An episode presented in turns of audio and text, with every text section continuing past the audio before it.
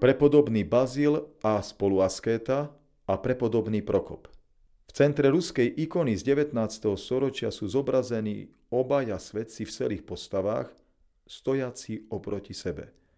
Vľavo z pohľadu diváka je umiestnená postava prepodobného Bazila, ktorý oboma rukami drží ikonu presvetej bohorodičky s dieťaťom Kristom. Je odetý v mnížskom odeve s epitrachilom na hrudi. Pohľad má upriamený nahor k nebu – Oproti Bazilovi stojí prepodobný Prokop.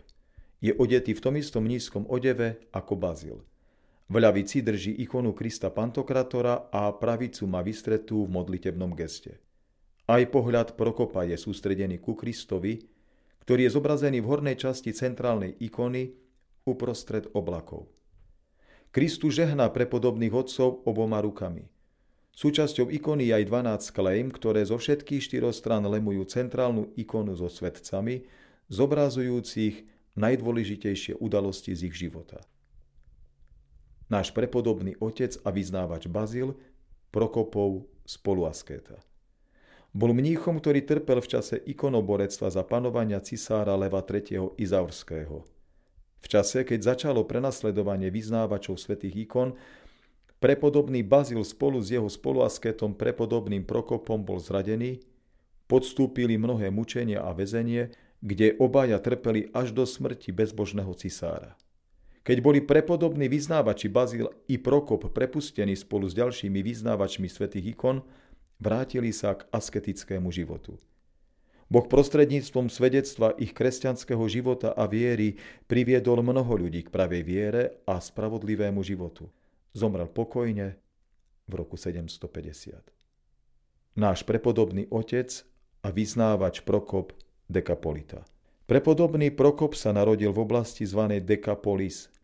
Toto pomenovanie oblasti bolo vyjadrením pre zoskupenie desiatich miest grécko-rímskej kultúry, nachádzajúcich sa na východ od Galilejského jazera, v súčasnosti územie dnešného Izraela, Jordánska a Sýrie. Práve na základe svojho rodiska dostal prepodobný Prokop príjmenie Dekapolita. Prepodobný Prokop pochádzal z bohatej rodiny a bol vzdelaný v profánnych vedách. Bol ženatý a mal deti. Neskôr sa vzdal svojho majetku a opustil rodinu. Okolo roku 787 vstúpil do monastiera, v ktorom zotrval 7 rokov. Nespokojný so svetským spôsobom monastierského života opustil monastier a stal sa na 7 rokov pustovníkom. Prokop nakoniec založil vlastný monastier, ktorý po krátkom období odovzdal správu monastiera inému igumenovi a on sa znova vrátil k pustovníckému životu.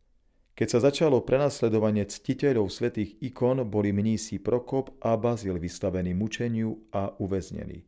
Po cisárovej smrti v roku 741 prenasledovanie uctievačov ikon na čas ustalo a tak sa mnísi mohli vrátiť k asketickému spôsobu života a učiť kresťanskej viere.